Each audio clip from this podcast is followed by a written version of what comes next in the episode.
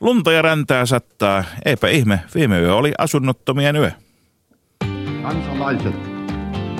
Niin, Yle puheessa. Leikola ja Lähde. Jos tämä asia ei pian selvene, minä menen radioon ja pidän puheen. Perjantaisin kello yksi. Kierrätys oli keskiviikkona päivän sana. Ministeri kierrätys. Mutta me emme kierrätä yhtään mitään. Täällä on edelleenkin Markus Leikola ja Jussi Lähde, kuten aina perjantaisin. Ja Pekka Haavisto palasi 18 vuoden jälkeen ministeri Aitioon. 18 vuotta, onko siitä jo niin kauan? Niin se, niin se tuota, aika kuluu. Sinänsähän tuo on merkillistä ja mielenkiintoista siinä mielessä, että, että tuota, vihreät on ilmeisesti kierrätystä, tai ei, niin ainoa puolue, jolla on näin pitkään ollut varaa olla hyödyntämättä presidenttiehdokkaan kansansuosiota millä ta- millään tavoin. Kun ottaa kuitenkin huomioon, että hän on yksi niistä poliitikoista, joita varmasti vastustetaan ja vihataan kaikkein vähiten Suomessa, niin olihan se nyt aika ottaa tämmöinen resurssi käyttöön. Joo, onhan niitä muitakin puolueita, joilla on varaa. Siis eihän keskustakaan ole Paavo Väyrysen suosio on juuri viime aikoina tukeutunut, mutta se on eri keskustelu. Se, ää, mielenkiintoista on tässä Haaviston aloituksessa se, että, että hän toi tämän valtion omistajan ohjauksen ja eduskuntakeskustelun tarpeellisuuden yhteen. Minusta tämä kertoo aika karua kieltä siitä, että hallitusohjelma niin pitkään kuin sitä tehtiin, niin ei ole antanut vastauksia tämmöisiin ihan kaikkein keskeisimpiin – kysymyksiin. Tämä ei ole kuitenkaan ihan semmoinen kysymys, joka olisi niin sanotusti noussut tässä matkan varrella esiin, kuten ilmoitetaan aina, kun jokin asia hallitusohjelmasta ei, ei niin löydy osviittaa.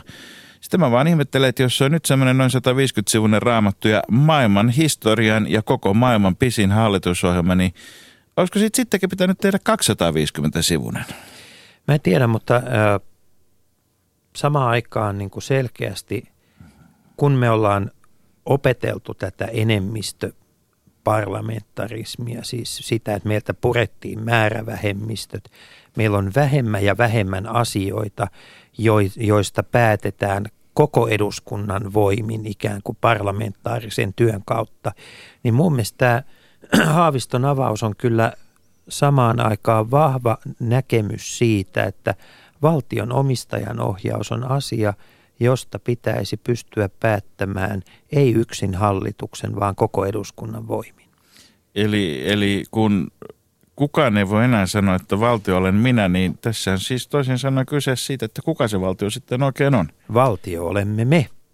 Enkä nyt puhu, kuten mm, eräs Ranskan edesmennyt presidentti ja, anteeksi, kuningas ja, ja kuten eräs suomalainen jääkiekkovalmentaja. Jussi, meillä on pointti. Meillä on pointti. Mutta on tässä tapahtunut toki tällä viikolla paljon muutakin. Amerikkalainen jatkuvajuoninen televisiosarja West Wing, East Wing and the Capital Also on ehtinyt uudelle tuotantokaudelle.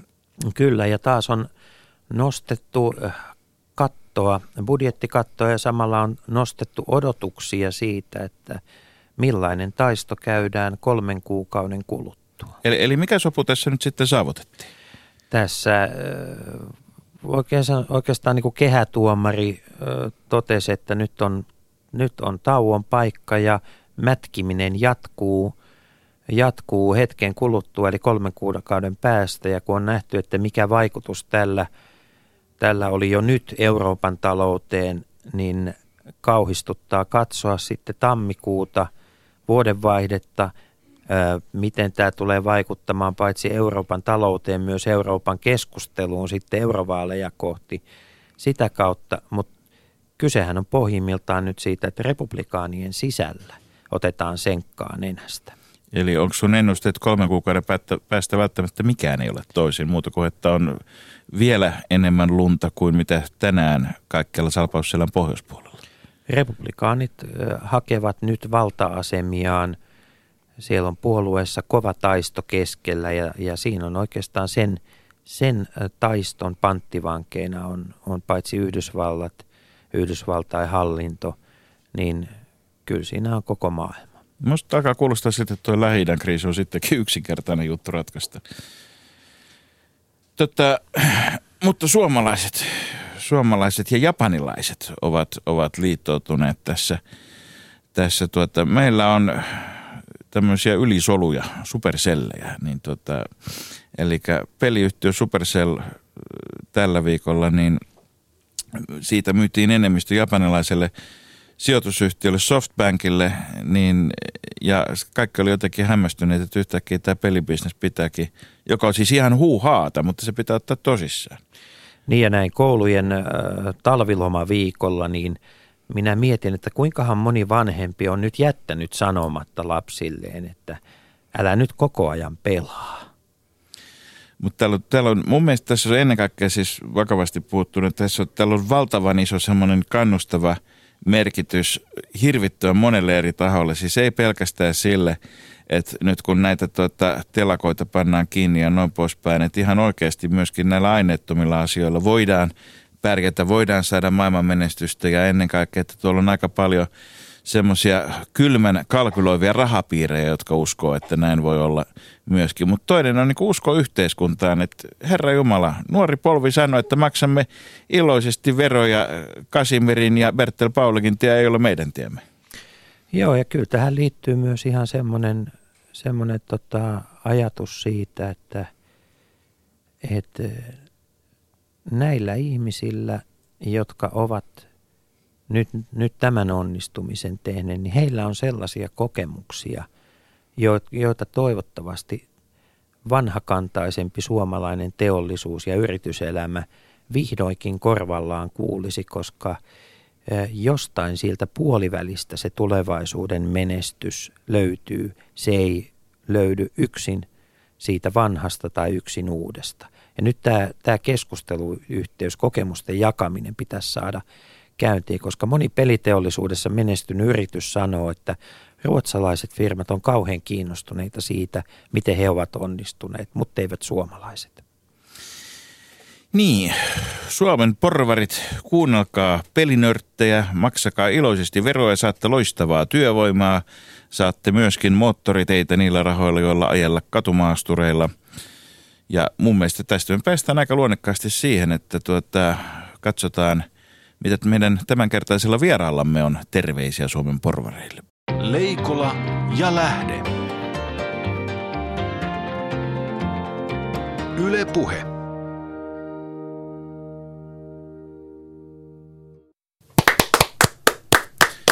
Niin, tervetuloa Vasemmistoliiton puheenjohtaja, kulttuuri- ja urheiluministeri Paavo Arhimäki. Kiitos.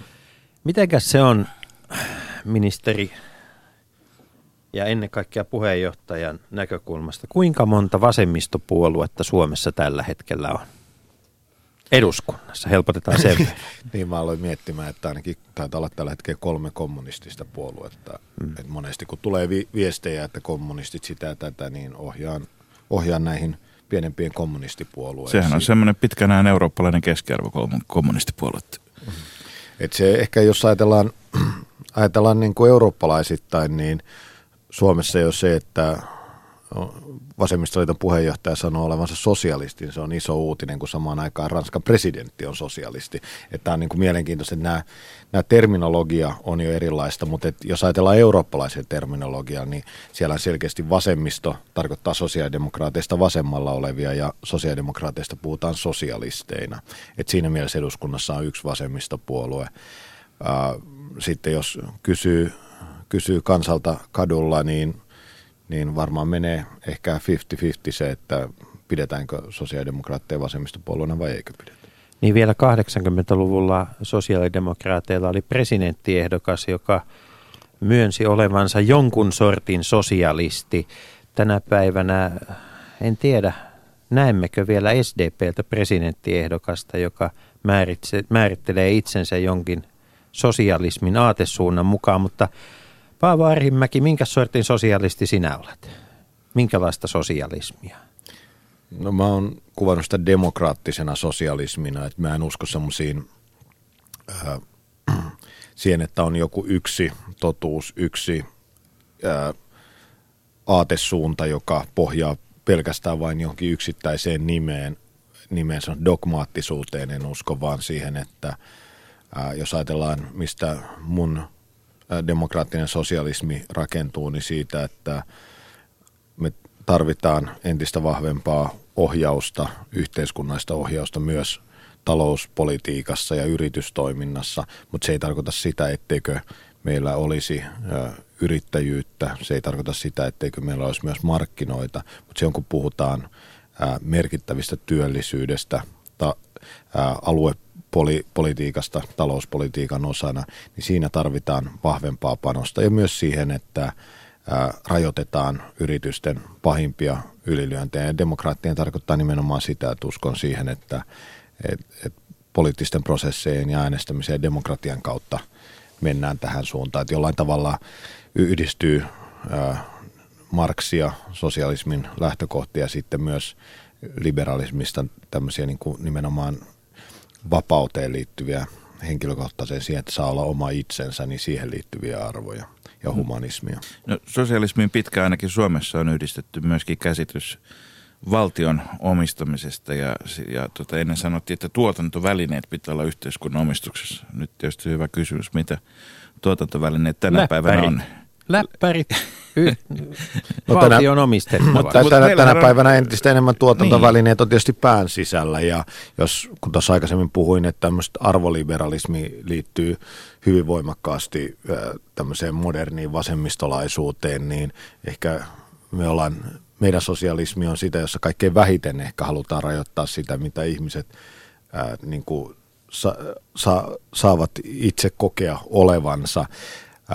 Mutta tuotantovälineiden kansallistaminen tai yhteiseen omistukseen hankkinen, niin kyllä me ollaan sitä mieltä, että nythän politiikka pitkään ollut sitä, että nähdään, että esimerkiksi valtion yhtiöillä, että niiden rooli on ainoastaan sijoitusomaisuutta niin, että niistä tehdään tuottoja, mahdollisimman isoja tuottoja, pelataan samalla pelisäännöillä kuin muutkin markkinoilla, että haetaan kvartaaleilla tulosta ja ei huolehdita esimerkiksi nyt nähdään, että kuinka paljon valtio-omisteisissa yrityksissä on ollut YT-neuvotteluja ja irtisanomisia, niin kyllä meidän lähtökohta on se, että meidän pitäisi vahvistaa omistajapolitiikkaa ja meidän mielestä meidän pitäisi itse asiassa vahvistaa ää, yhteiskunnan omistusta yrityksistä eikä vähentää. Että siinä mielessä tämä ajatus siitä, että tuotantovälineet pitää olla yhteisessä omistuksessa, niin ei se ajatus kokonaan ole kadonnut sillä tavalla, että kyllä me tarvitaan tulevaisuudessakin vahvoja valtioyhtiöitä. Esimerkiksi me ollaan sitä mieltä, että telakkateollisuus merkittävä työllistää ja tulevaisuudessa voi olla me edelleen merkittävä ää, ka- kasvualakin Suomessa, niin voidaan, voidaan lähteä siitä, että valtiolla on osaomistusta esimerkiksi telakoissa. Tätä tuotantovälineen lisäksi tietysti toinen vanha kunnon käsite oli pääoma ja meillähän on se tilanne tällä hetkellä, että pankeista on enemmän yhteiskunnan omistuksessa kuin kertaakaan aikaisemmin oikeastaan 90-luvun alkuun lukuun ottamatta, mutta edelleenkin historian aikana enemmän silloin, kun ainakin kun Nalle Vaalruus ja Lefa Salmeen ja kumppanit vaativat pankkeja sosiaalisoituiksi. Taisi olla Erkki Liikanenkin siellä mukana niihin aikoihin. No erityisesti jos Eurooppaa katsotaan, vaikkapa Iso-Britannia, niin siellähän on suurimpia pankkeja kansallistettu ää, osana näitä kriisipaketteja. Espanjassa esimerkiksi. Ja se, tää edistyykö, paket- hetkinen, edistyykö sosialismi nyt Euroopassa jyrmyin askelin? No, jos ajatellaan sitä, että ennen viime eduskuntavaaleja käytiin erittäin paljon keskustelua näistä ää, eurotukipaketeista ja, ja niin kuin nyt jälkikäteen sanotaan, että vasemmisto on kääntänyt takkinsa kaikissa asioissa ja jotkut kansanedustajat linkkaa uudestaan ja uudestaan niitä vaalikeskusteluja. Ja kun katsoo sitä, mitä esimerkiksi mä sanoin niissä vaalikeskusteluissa, jos kuuntelee myös se, mitä sanoo, niin itse asiassa ei kaikilta osin, eikä täydellisesti, eikä sillä lailla, kun me oltaisiin haluttu, haluttu, mutta siihen suuntaan menty juuri mitä vaadittiin, että silloinhan kritiikki kohdistui nimenomaan siihen, että ei ollut sijoittajan vastuuta, vain ainoastaan tuettiin pankkeja. Ja nythän nämä uudet tukipaketit, jotka on tehty, jotka ei tietysti ole miellyttäviä, niissäkin on ongelmia, niin kuitenkin niissä on merkittävää ö, sijoittajavastuu. Että esimerkiksi Kreikassa on sijoittajilta yli puolet pääomasta leikattu, Espanjassa pankkitukien ehtona on se, että pankit siirtyy sitten julkiseen omistukseen. Niin eli siis toisin sanoen tämä sijoittajavastuu, joka kuulostaa jotenkin hienolta ja poliittiselta termiltä, mutta iso osa sitä on sosialisointi, kansallistaminen. No si- siinä on kysymys si- siitä, että, että vast- vastapainoksi, että ne, jotka on tehnyt, aina kun tehdään sijoitustoimintaa, haetaan suuria tuottoja, niin mitä suurempia tuottoja haetaan, sitä suurempi ris- riski siinä on ja ei voi voi olla niin, että sitten jos riskit laukee, niin veronmaksajat sen maksaa. Ja oikeastaan, ei, ei, ei, puolustella, jo, ei, ei, ei, kun, tarkoitetaanko joo, joo, tätä. Ja, ja niin kuin, että oikeastaan se keino, mä olin ehkä vähän liian pitkä sana, mutta se keino, jolla tullaan siihen, että miten sijoittajat tulee vastuuseen, niin sehän on se, että heidän omaisuuttaan ja tässä tapauksessa pankkien osakkeita siirtyy sitten julkiseen omistukseen. Nämä on hyvin erilaisia nämä kriisimaat eri syitä, että Kreikassa varmasti on johdonmukaisesti näitä talouslukuja vääristelty ja, ja politiikka ei ollut kestävää, mutta esimerkiksi Espanjahan talous ei ollut mitenkään heikossa kunnossa ennen tätä eurokriisiä. Että se oli yksi vahvimpia talouksia, mutta siellä oli vähän samantyyppinen kuin 90-luvun vaihteessa meillä oli asuntokupla, niin siellähän oli valtava asuntokupla, kun se puhkesi, niin asuntojen arvot romahti. Vähän sama, mikä tapahtuu Irlannissa myös. Siellä ehkä enemmän niin kuin kyllä poliitikkoja hallituksen toimesta, mutta et se on johtanut siihen, että esimerkiksi Espanjassa ihmiset joutuu kaduille menettää omia asuntoja, asuntojen arvo on pienempi kuin mikä on velan määrä. Eli, eli on jouduttu kohtuuttomiin ti- tilanteisiin ja, ja jokainen tietysti ymmärtää niin kuin sen logiikan omassa taloudessaan tietyllä tavalla, että jos on ottanut esimerkiksi asuntolainaa, lainaa eikä sitä pysty lyhentämään, niin se asuntohan on siinä tietyllä tavalla panttina takuuna sille lainalle. Niin vähän samanlainen ajatushan on, on sijoittajavastuussa se, että kun on ollut omistuksia pankeissa, kun ei pysty hoitamaan niitä, niin se, se omistus siirtyy sitten niille, jotka on auttanut. Tässä tapauksessa se on siirtynyt, siirtynyt valtioiden omistukseen. Vasemmistoliitto on aikanaan rakennettu kansan demokraattisen liikkeen SKDLn pohjalle ja tuota, SKDL-historiaan liittyi hyvin voimakkaana sellainen osattomuuden ja, ja yhteiskunnallisen ulkopuolisuuden tunne. Kansandemokraattisilla kansanedustajilla oli tapana vältellä valkoisen Suomen tunnusmerkkejä, vältellä valtiopäivien avajaisiin liittyviä seremonioita itsenäisyyspäivän juhlillekin oli hieman vaikeaa mennä ja jos jossain esiinnyttiin, niin ei ainakaan sitä herrakansan solmiota laitettu mieskansanedustajille kaulaan. Ää, monet politiikassa toimivat ihmiset on ihmetelleet, että miten vasemmistoliitto yhä on olemassa. Onko tämä yhteiskunnallisen – ulkopuolisuuden tai osattomuuden tunne, niin onko tämä semmoinen asia, joka yhdistää tätä ikään kuin vanhaa ja uutta vasemmistoliittoa? No, ehkä tuosta historiasta, niin mun käsitys on se jonkun verran myös kansandemokraattisen liikkeen historiaa tunnen, niin ää, tietysti haluttiin välttää niitä ja ehkä edelleenkin halutaan välttää niitä symboleita, joita ei koeta semmoiseksi pohjoismaisen hyvinvointivaltion ja yhteisöllisyyteen kuuluviksi, mutta esimerkiksi se, että haluttiin vältellä kravaatin käyttö, niin se on ehkä Esko Juhani Tennilä, joka on halunnut ennen muuta vältellä, kun se kiristää kaulaa, että eihän vasemmistolla koskaan ollut semmoista, että esimerkiksi protestoitaisiin pukeutumisella niin kuin jollain muissa puolueissa on ajoittain on ollut sellaista, että halutaan, meidän lähtökohta on ollut se, että me halutaan, että asiat puhuu eikä tehdä, tehdä sillä, että miltä näytetään niin sitä isoa juttua. Mutta jos ajatellaan vasemmiston roolia Suomessa, Euroopassa ja maailmanlaajuisesti, niin se vasemmiston tarve on mihinkään kadonnut. Et jos katsotaan esimerkiksi latinalaista Amerikkaa, niin vasemmistohan on vahvistunut siellä hyvin paljon. Ää, osassa Euroopan maissa vasemmisto on vahvistunut hyvin paljon ja itse asiassa se ehkä muutos aikaisempaa se, että aikaisemmin on hyvin selkeä, selkeä jakoinen luokkayhteiskunta, että oli duunarit, oli työ, selkeärajainen työväenluokka. Tiedettiin, että ne on tehtaissa töissä tai ne on telakoilla tai ne on rakennuksilla, ne on työläisnaisia ja työläismiehiä. Tänä päivänä se, se on niin kuin, se ei ole enää niin selvärajainen, mutta et samaan aikaan ei se, että niin kuin, ole kadonnut mihinkään, että tämä luokkayhteiskunta siltä osin, että meillä on edelleen niitä, jotka joutuu erittäin epävarmassa taloudellisessa tilanteessa elämään erittäin vähävaraisia ja niiden ää, puolesta puhujana vasemmistolla on iso tilaus. Et itse asiassa työväenluokka on kasvanut, mutta ihmiset ei ehkä enää koe olevansa työväenluokkaa, että vaikkapa pienet yrittäjät, nostetaan yhtenä esimerkkinä, niin tekee erittäin pitkiä päiviä, usein aika pienellä palkalla, talo, taloudellisessa riskissä, niin hän, nehän on uuden työväenluokan edustajia siinä, missä perinteiset myös telakka, vaikka telakan työntekijät, jotka on erittäin vaikeassa tilanteessa tällä Mutta mut, tämä siis, miten sä selität sen, että, että siis vasemmistoliitto, jossa yhdessä vaiheessa tilanne oli se, että se oli hyvin akkautunut ja ukkoutunut puolue,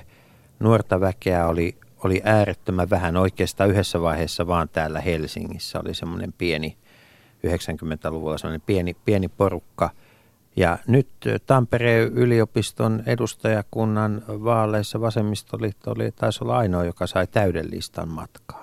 Niin, niin siis tällä hetkellähän viime eduskuntavaaleissa esimerkiksi, kun meidän kannatus oli 8,1 prosenttia vasemmisto liiton, niin meidän nuorisokannatus oli tuplat siitä, että meillä on puolet parempi nuorisokannatus. Samoin semmoista, jota ei edes 70-luvulla tapahtunut, on se, että viime ylioppilaskuntavaaleissa valtakunnallisesti niin suurin poliittinen ryhmä oli vasemmisto. No, Nimen, niin, eli, eli siis se, että kyllähän niin kuin valtava muutos, joka näkyy myös meidän eduskuntaryhmässä. Onko tämä vanha juttu, että nuorena sydän vasemmalla? En mä niinkään näe, vaan mä, mä näen sillä lailla, että, että on voima ja vastavoima tietyllä tavalla, että politiikkakin menee aaltoliikkeenä ja tietyllä tavalla niin kuin on tarvetta solidaarisuudelle, oikeudenmukaiselle ja tasa-arvolle ja tietysti se, niin kuin jos hakee niitä siemeniä, mistä nyt tämä, että miten esimerkiksi meidän viime eduskuntavaalikauden vielä vasemmiston eduskuntaryhmä oli ukkoutunein tai miesvaltaisin ja vanhin, ja nyt se on, on taitaa olla eduskunnassa kaikkein nuorin eduskuntaryhmä, niin siellä on paljon semmoisia, että esimerkiksi tämä niin kuin globalisaatio, se, että avautuu, avautuu näkymä siitä, että miten, miten kohtuuttomasti ympäri maailmaa ih- ihmisiä kohdellaan, mitkä on ympäristöteemat, niin se esimerkiksi se globalisaatiokriittisestä liikkeestä paljon, paljon joka niin kuin, sanana on paradoksaari, koska se oli kaikkein globaalein lii- liike, se oli kriittinen siihen globalisaatioon, mitä nyt tehdään, kapitalistiseen globalisaatioon, niin siitä esimerkiksi on noussut paljon ihmisiä. Ja paljon teemoja, että mä muistan se on ää, vuosituhannen vaihteessa, kun nostettiin sellaisia asioita kuin Tobinin vero, ilmastonmuutos, niitä pidettiin ihan joutavan päiväisenä ää, propellipää hippien touhuna ja nyt ne on ihan keskeinen osa itse asiassa politiikan ydintä keskustelu siitä esimerkiksi transaktioverosta tai jokainen puolue lähestulkoon on sitä mieltä, että meidän, meidän suurimpia haasteita on ilmastonmuutos.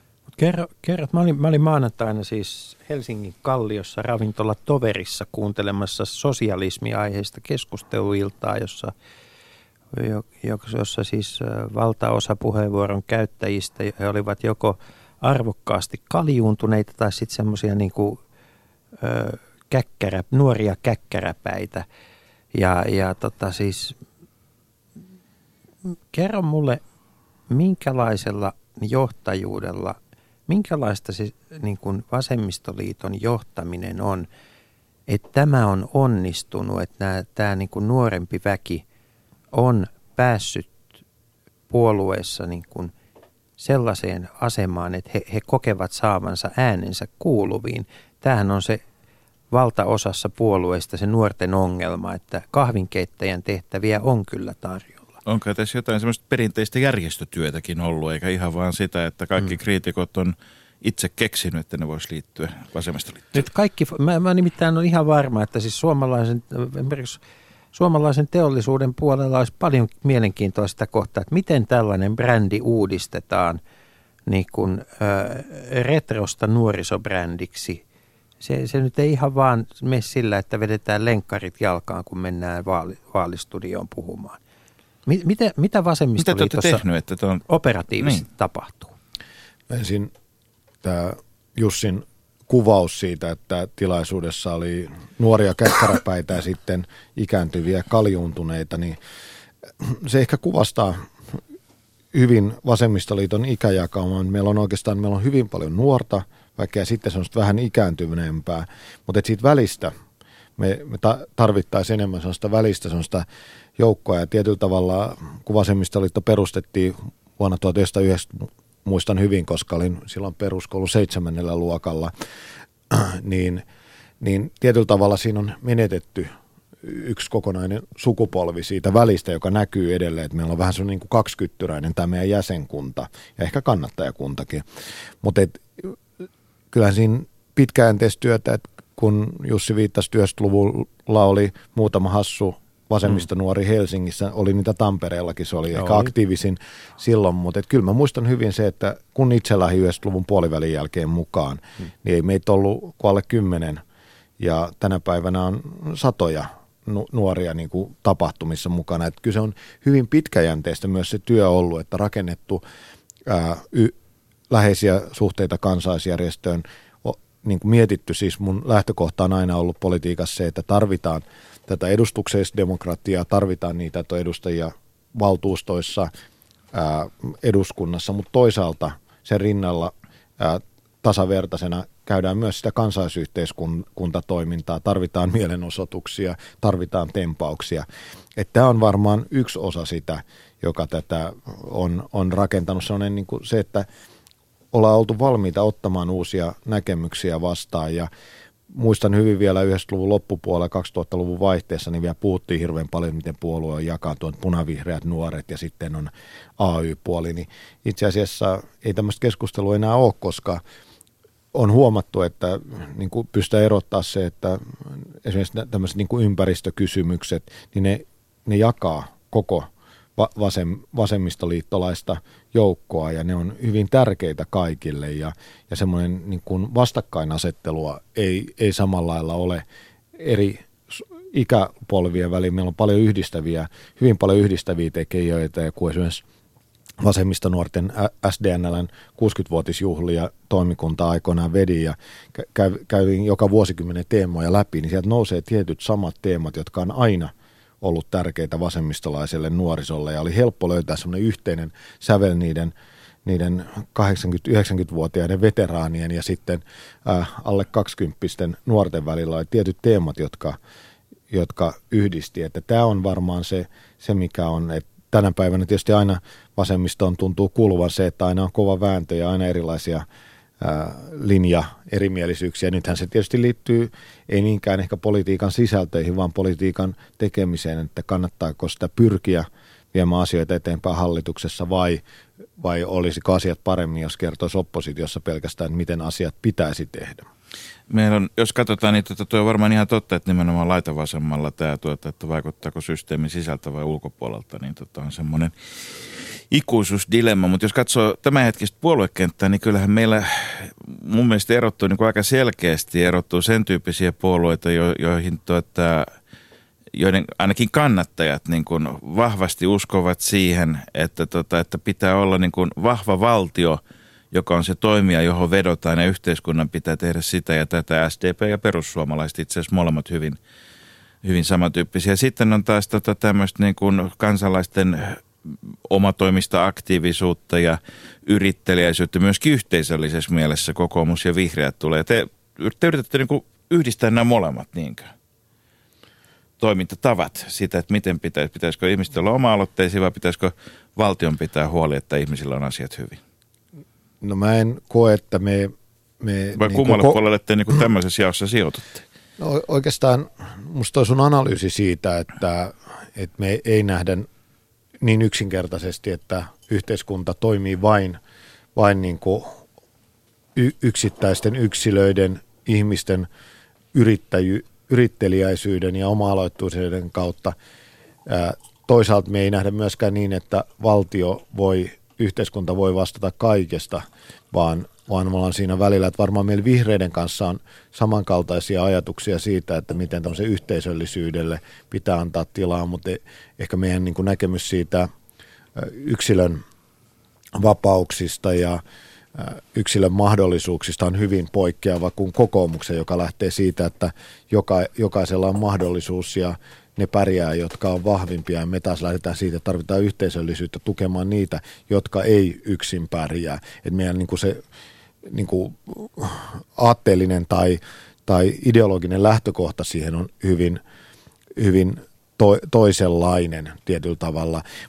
Et se oli musta mielenkiintoinen. Mä en ole kauheasti, mä oon vain lukenut uutisia tästä elinkeinoelämän tutkimuslaitoksen, kun se taisi olla tämä tutkimus siitä, että minkälaisia kannattajien, eri puolueen kannattajien profiilista, niin sehän on aika mielenkiintoinen. Siis nyt puhun vain median suodit, suodattuneen kuvan kautta, koska en ole ehtinyt vielä itse tutustua tarkemmin siihen ja tietysti mediassa asiat aina kar, karikoidaan ja ne on Nyt vähän... voi puhua karrikoimatta, tämä ei ole mediaa. Et, et, vino, vinoutuneesti, mutta et siinähän nä, yksi tulos oli se, että selkeästi näkyy, että vasemmiston kannattajat on, ajattelee hyvin eri tapaa kuin muut ehkä yhteiskunnasta. Itse, joo, itse asiassa elinkeinoelämän valtuuskunnan Evan ää, ää, arvo- ja asennetutkimus, joka oli sitten ajettu ristiin ää, sen kanssa, että ketä on äänestetty, kertoo, että meillä on, meillä on kaksi tällaista hyvin erilaista. Meillä on, meillä on ensin tämä muiden puolueiden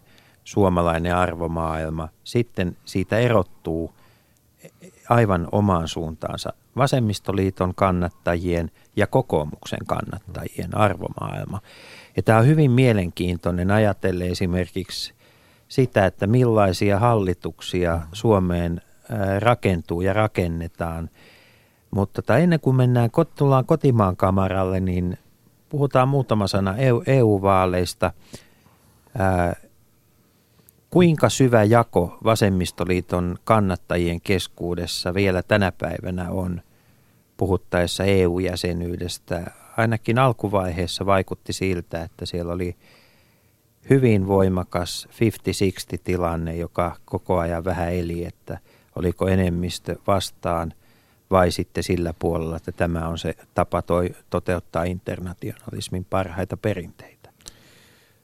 No jos ajatellaan kansanäänestystä Euroopan unionin jäsenyydestä 94, niin vasemmistoliitto puolueena oli selkeästi EU-jäsenyyttä vastaan ja myös myöhemmin emu-jäsenyyttä kaikkein kriittisimmin emu-jäsenyyteen suhtautunut puolue.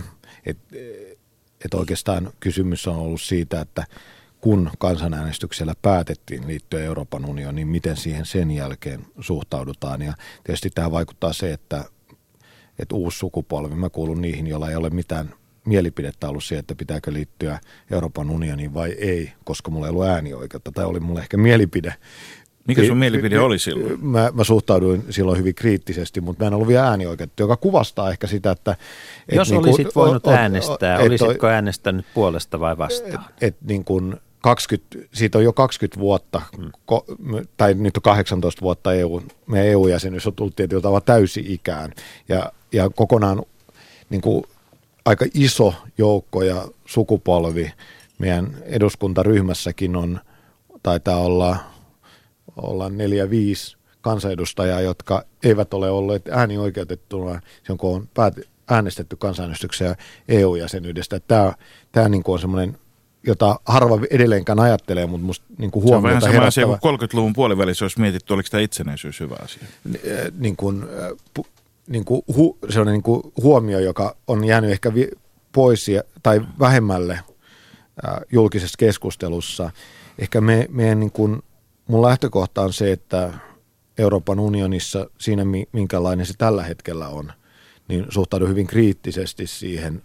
Ää, se ei toteuta niitä sosiaalisen, sosialistisen internationalismin perusteita, mutta itse näen myös niin, että... Mutta sehän kansan, pyrkii kuitenkin kansan, liudentamaan sodan kynnystä alemmaksi, edistämään kansojen kanssakäymistä, solidaarisuutta toisten maiden... Työ... Pankkijärjestelmiä kohtaan. Et, et, ka, ka, kansanääne, itse jotenkin näen niin, että kansanäänestyksellä on päätetty liittyä Euroopan unioniin. Ja nyt meidän pitää vasemmallakin niiden, jotka on ollut erittäin tiukasti EU-jäsenyyttä vastaan, niin 18 vuoden jälkeen niin nähdään, että se on samanlainen poliittinen taistelukenttä kuin on kaupunginvaltuustot tai, tai eduskunta, jossa on erilaisia poliittisia näkemyksiä, jotka käy kamppailua esimerkiksi Euroopan parlamentissa. Ja tähän on ollut vasemmistolle ongelma myös se, että meillä on erityisen huono ollut osallistuminen meidän kannattajien osallistuminen EU-vaaleihin, koska ei ole nähty sitä niin tarpeellisesti. Ehkä tulevissa EU-vaaleissa ensimmäistä kertaa valitettavasti tämän EU-kriisin myötä on huomattu, että sillä on aika iso merkitys, eh, mitä EU-ssa myös päätetään, ja se toivon mukaan nostaa kiinnostusta, mutta et sen tyyppistä asiat, joita me EUlta toivottaisiin, että minimitasoja esimerkiksi yritysverotukseen, ympäristönormeihin, työntekijöiden oikeuksiin, sosiaaliturvaan, jota sitten maat taas saa itse nostaa niin kuin korkeammalle tasolle. Että se, on, se on valtioiden liitto, mutta jos tehdään minimitasoja, että tällä hetkellä EU:ssa on on liikaa sitä, että kilpaillaan kohti pohjaa. Ja se ennen muuta se on ollut vapautta yrityksille, vapautta pääomille. Mutta on siinä hyviä puolia, että kyllähän esimerkiksi matkustaminen on helpottunut aivan valtavasti. Työpaikkojen hakeminen toisista maista, opiskelupaikkojen hakeminen. Siis sellainen, että että vaikea oikeastaan tämän päivän nuoren on kuvitella, että miten vaikeaa oli aikaisemmin mm. hakeutua esimerkiksi ulkomaille opiskelemaan tai työskentelemään joksikin aikaa, tai miten se on helpottanut. Paljon se on tuonut hel- helpotuksia, että must, EU ei ole mustavalkoinen hyvä tai paha, vaikka suhtaudun Brysselin byrokratiaan ja suurimpaan osaan päätöksistä hyvin kriittisesti ja siihen, mikä se EUn kokonaishegemonia tällä hetkellä aika uusliberaali, mutta siihen vaadittaisiin se, että vasemmisto vahvistuisi koko Euroopassa, että pystyisi muuttamaan EUn suuntaan, mihin se tällä hetkellä menee. Tota, minkälaiset EU-vaalit meille tulee Suomessa?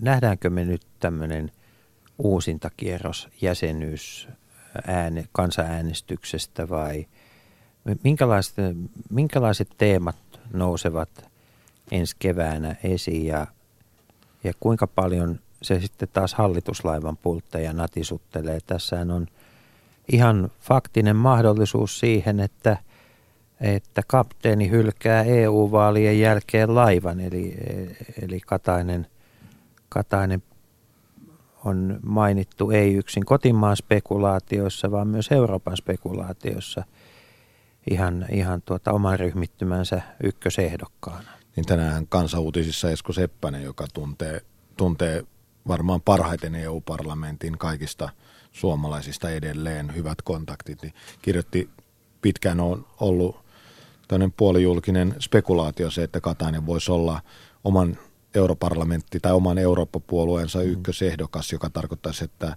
ykkösehdokas, jos tulee suurimmaksi puolueeksi, valitaan komission puheenjohtajaksi. Se on jännä, että tätä, tästä on spekuloitu enemmän Suomen sisäpoliittisesti, mutta ei sitä, mitä spekulaatiota Brysselissä käydään. Mutta et, mä luulen, että nämä EU-vaalit, jos ajatellaan aikaisempia eurovaaleja, niin – niissä on aika paljon puhuttu kuitenkin kotimaan teemoista.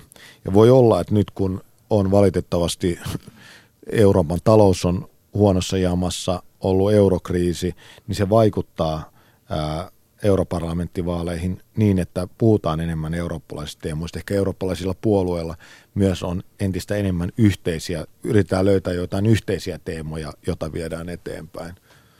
Leikola ja lähde. Yle Puhe. Mutta puhutaan me tuota, täällä Vasemmistoliiton puheenjohtaja kulttuuri- Paavo Arhimäen kanssa hetki kotimaan teemoista myöskin vielä.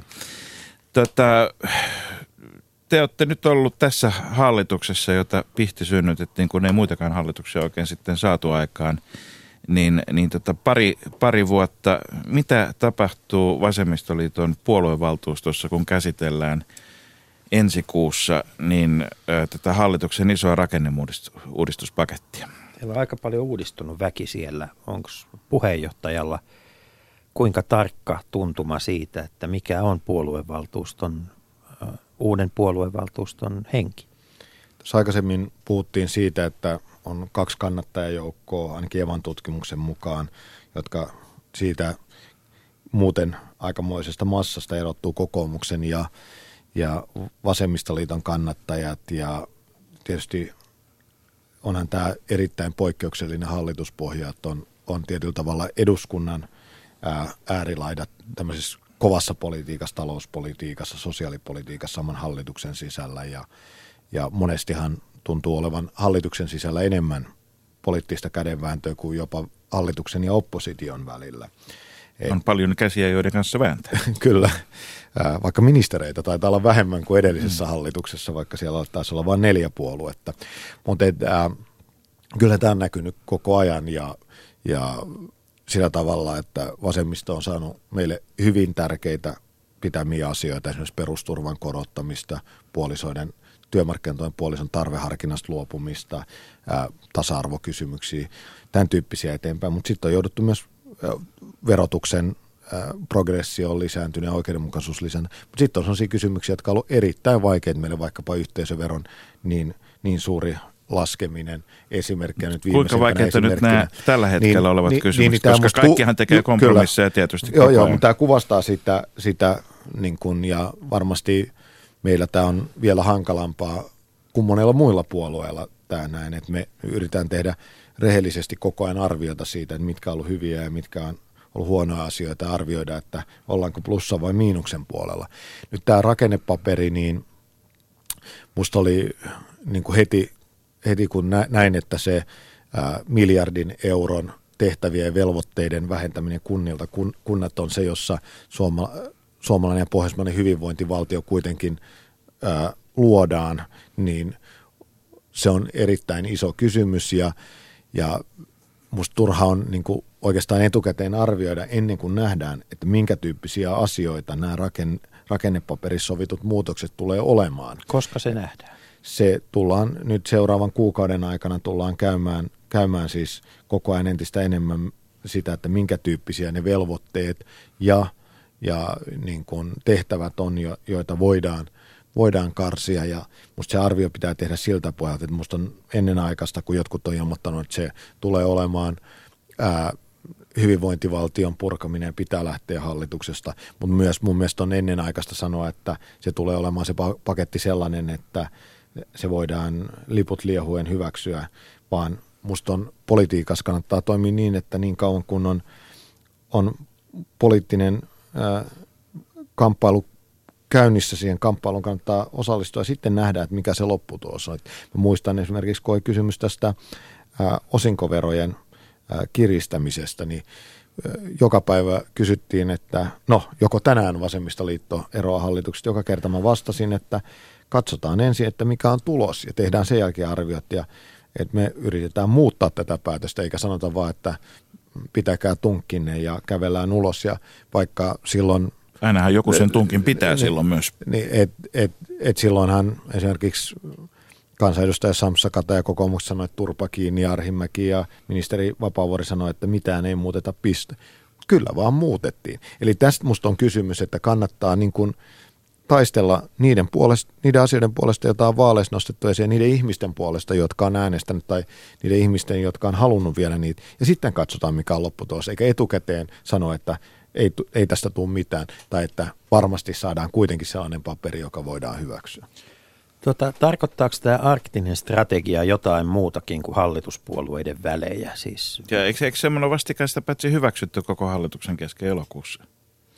Niin. Ja se oli myös eduskunnan käsittelyssä muutama viikko sitten. Et miten voi olla, poliitikkojen olla... poliittinen niin. muisti on kovin lyhyt. Miten voi olla, että nyt niin kuin kaikki sanoo, että no tästä arktisesta strategiasta, tästähän pitäisi todellakin ryhtyä päättämään jotakin, kun just on ihan tuoreeltaan semmoinen paperi olemassa. No, vähän, vähän muakin on tämä keskustelu siltä osin ihmetyttänyt, että niitä on kuitenkin linjattu ja esimerkiksi nämä päätökset jäänmurtajista, joita nyt jota nimenomaan liikenneministeri Merja Kyllösen johdolla on tehty siitä, että haluttiin liikennevirastolle eli suoraan valtion omistukseen jäänmurtaja, joka nimenomaan keskittyy meidän, meidän vientiteollisuuden mahdollisuuksien turvaamiseen, jossa on, on myös öljyntorjuntamahdollisuus. Meidän öljyntorjuntakapasiteetti edelleen on liian, liian pientä, erityisesti Suomenlahti, koko ajan kasvavat öljykuljetukset – ää, niin, Eikö kaiken järjen mukaan meidän niin kuin parasta mahdollista arktista luonnonsuojelutyötä on se, että meillä olisi sellaisia jäämurteja, jotka voidaan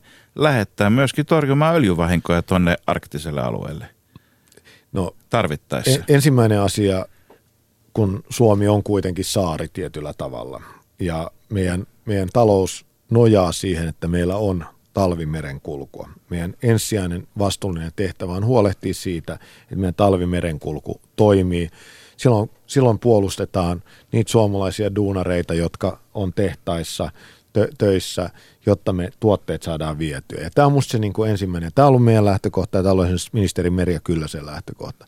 Et meidän ei pidä ottaa sellaisia riskejä meidän, ää, ka, meidän jäämurtokalustolla, että voidaan olla tilanteessa, että me, meillä ei ole talvimerenkulkua, jos ne on jossain arktisilla alueilla, jos tapahtuu onnettomuuksia, ää, esimerkiksi yhtiö on vastuussa omalla omaisuudellaan, eli meidän, o, meidän yhteisillä jäänmurtajilla. Eli tämä on mun se ensimmäinen. Ja toinen osa sitten tietysti on se, että arktiset alueet on erittäin haavoittuvaisia, erittäin vaikeita alueita. Ää, onko meillä sellaista kalustoa, jos siellä tapahtuu joku öljytuho, niin, niin pystytäänkö sitä millään maailman kalustolla tällä hetkellä, ää, kun muutenkin öljytuhojen ää, tai öljykatastrofien ää, niin kuin, ni, niiden hoitaminen on vaikeaa, niin arktisia alueilla vaikeuskerroin vielä moninkertainen, että onko kenelläkään sellaista ka- kalustoa vielä, mutta meidän pitää olla esimerkiksi meidän telakkateollisuudessa mahdollisuuksia, että kehittää aivan uudenlaisia sinne soveltuvia, soveltuvia laivoja. Eli, eli meidän pitää miettiä sitä. Ja nyt Jos ehkä se arkti, kuitenkin sulaa, niin arktisissa, eikö se ole niin kuitenkin mahdollisuus, että joku, jotkut laivathan siellä on ja ne voi olla fiksumpia tai eettisempiä tai vähemmän eettisempiä. ehkä niin kuin, tietysti lähtökohta pitää olla, että meidän taistellaan ilmastonmuutosta vastaan ja, ja pyrkiä, pyrkiä siihen, että, että mahdollisimman vähän lämpenee meidän ilma, koska se on koko maailmanlaajuinen kysymys. Ja, ja se, että kuitenkin nähdään se, että tätä ilmastonmuutosta tapahtuu. Tässä puhutaan tästä koillisväylästä siitä, että se taitaa kolmella viikolla lyhentyä esimerkiksi Suomesta matka Kiinaan laivalla, jos, jos se koillisväylä avautuu. Mutta pitää muistaa, että vaikka vaikka se niin kuin avautuisikin, niin se olisi vain puolet vuodesta käytössä. Ja siitä huolimatta siellä tarvittaisiin aivan erityyppistä kalustoa kuin tänä päivänä on käytössä. Että ei se siitäkään, senkään jälkeen ole mikään Suetsin kanava. Ei, mutta merirosvoja siellä luulisi olevan vähemmän, mutta todellisuus on niin toisenlainen. merirosvo, ku- kuka Tota- löytää Ja, merirosvo ja pitää omasta? muistaa, että myöskin tämä esimerkiksi arktiset merialueet nimenomaan, siis nyt pitää muistaa, että täällä on kaksi, nyt puhutaan Venäjästä tietysti johtuen siitä, että Venäjä tekee siellä niin kuin tätä öljyporauskoetoimintaa ja siellä on ollut protesteja, mutta tällä hetkellähän niitä tapahtuu myös Pohjois-Amerikassa ja esimerkiksi nämä suomalaiset jäänmurtajat, niin on ollut Shellillä ja nimenomaan Pohjois-Amerikan arktisilla alueilla. Shell, Shell nyt luulisi olevan semmoinen yhtiö, jos, jos johonkin, niin suomalaiset ehkä voi jopa vaikuttaakin. Mutta mennään, mennään lopuksi vielä, tota, meillä alkaa nimittäin tässä aika loppumaan pian, niin tuonne tuota kulttuuri- ja urheiluasioihin, jota ei ehkä ensi ajattelmalta ajattelisi, että se on semmoinen alue, jossa nimenomaan vasemmistolaista politiikkaa ja muuta kykenee, kyetään parhaiten hoitaa. Se on usein ollut vähän jakojäännös ja muuta, mutta mutta sä oot itse asiassa tehnyt aika, monia aika radikaaleja asioita, niin kuin se, että urheiluseuroilta edellytetään junioritoiminnassa sitä, että se ei saa maksaa liikaa, jotta saa valtion apua. Tuota, miten urheilupiirit suhtautuu siihen, että aletaan politisoimaan urheilua, nyt kun kuitenkin TUL ja SVUL ja muut on jäänyt historiaan, että oikein tämmöistä yhteiskuntapolitiikkaa harjoittamaan silläkin puolella. Niin tietysti politisointiajatuksesta tulee usein mieleen puoluepolitiikka, mutta ehkä tässä ei ole kysymys puoluepolitiikasta, vaan jos ajatellaan, että veikkausvoittovaroista valtio tukee noin 150 miljoonalla eurolla joka vuosi meidän liikuntaa ja urheilua, niin on vähän hassua, että, että kaikilla muilla alueilla mehän ajatellaan, että totta kai niin kuin yhteiskunnassa pitää vaikuttaa teiden rakentamiseen tai kouluihin tai päiväkoteihin tai leikkipuistoihin. Miksi liikunta- ja urheilu olisi alue, jo, jossa ei olisi mitään yhteiskunnallista vaikuttavuutta. Ja kun katsotaan, ka, katsotaan sitä, mitä viimeisen kymmenen vuoden aikana on tapahtunut, miten kustannukset on noussut, kymmenen vuotta sitten kymmenesosa perheistä sanoi, että lasten harrastuksen esteenä, liikuntaharrastuksen esteenä on maksut tänä päivänä lähes kolmasosa. Niin silloin me ollaan menty väärään suuntaan, varsinkin kun rahoitus on lisääntynyt. Sam 2000-luvun aikana veikkausvoittovaroista liikunnan tuo rahoitus on noussut 80 miljoonasta 150 miljoonaa ja samaan aikaan kustannukset on noussut.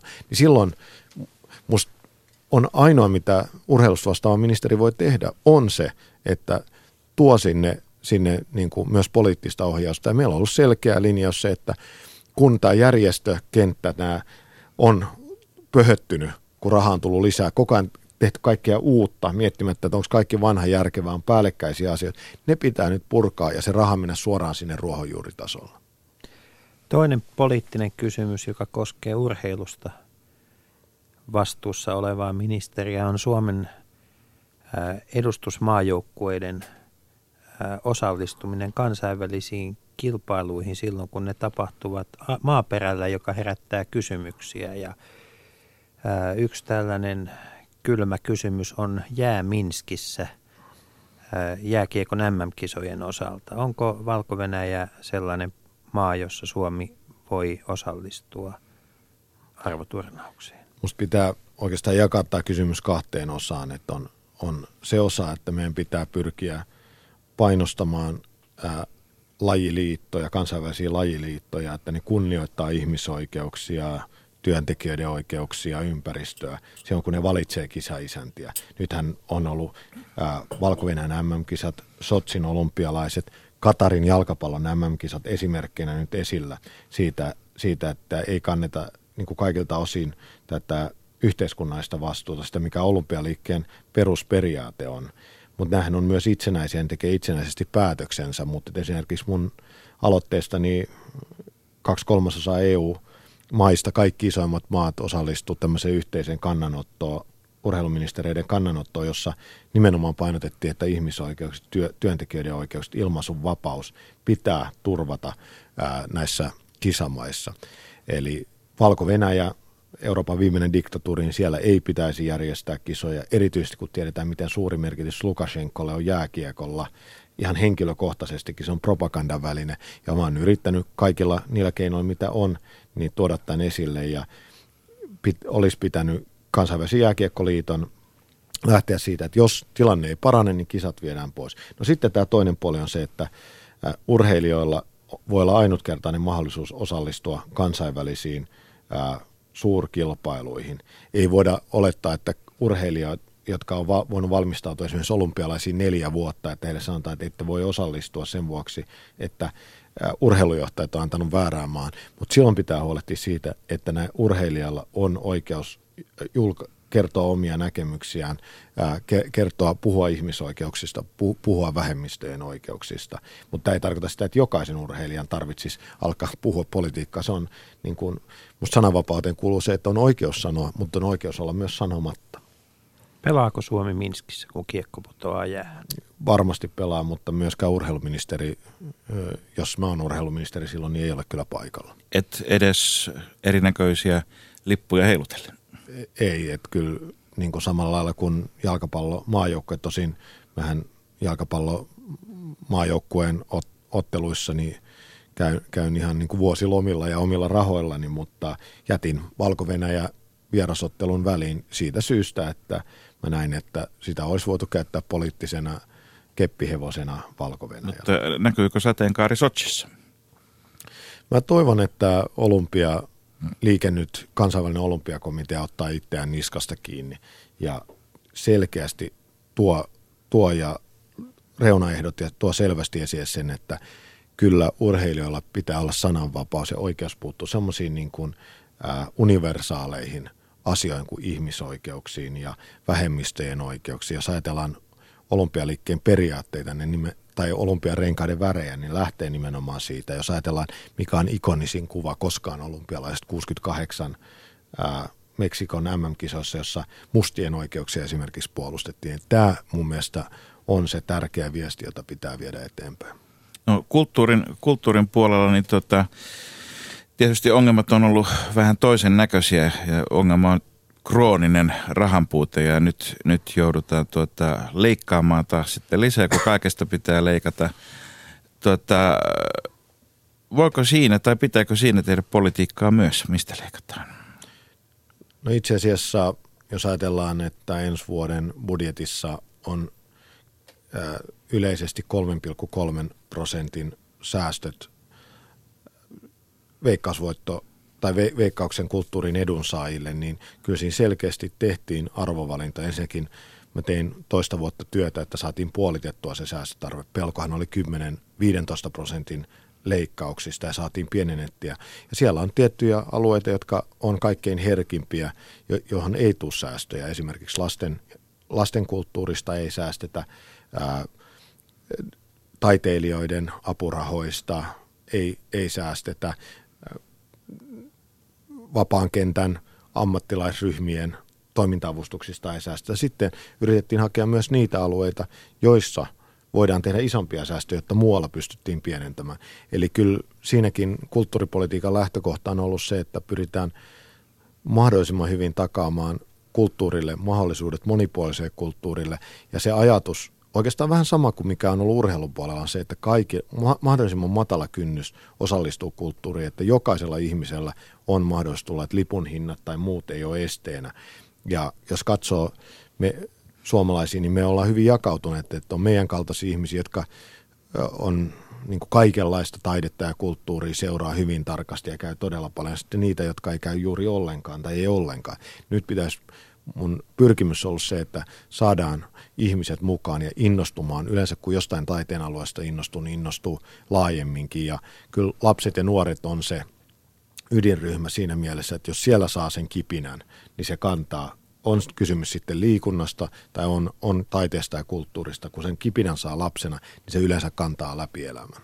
No, tuota, kulttuurissa viihteessä on alempi arvonlisäverokanta kuin muualla, joka on aika iso kysymys ollut myöskin.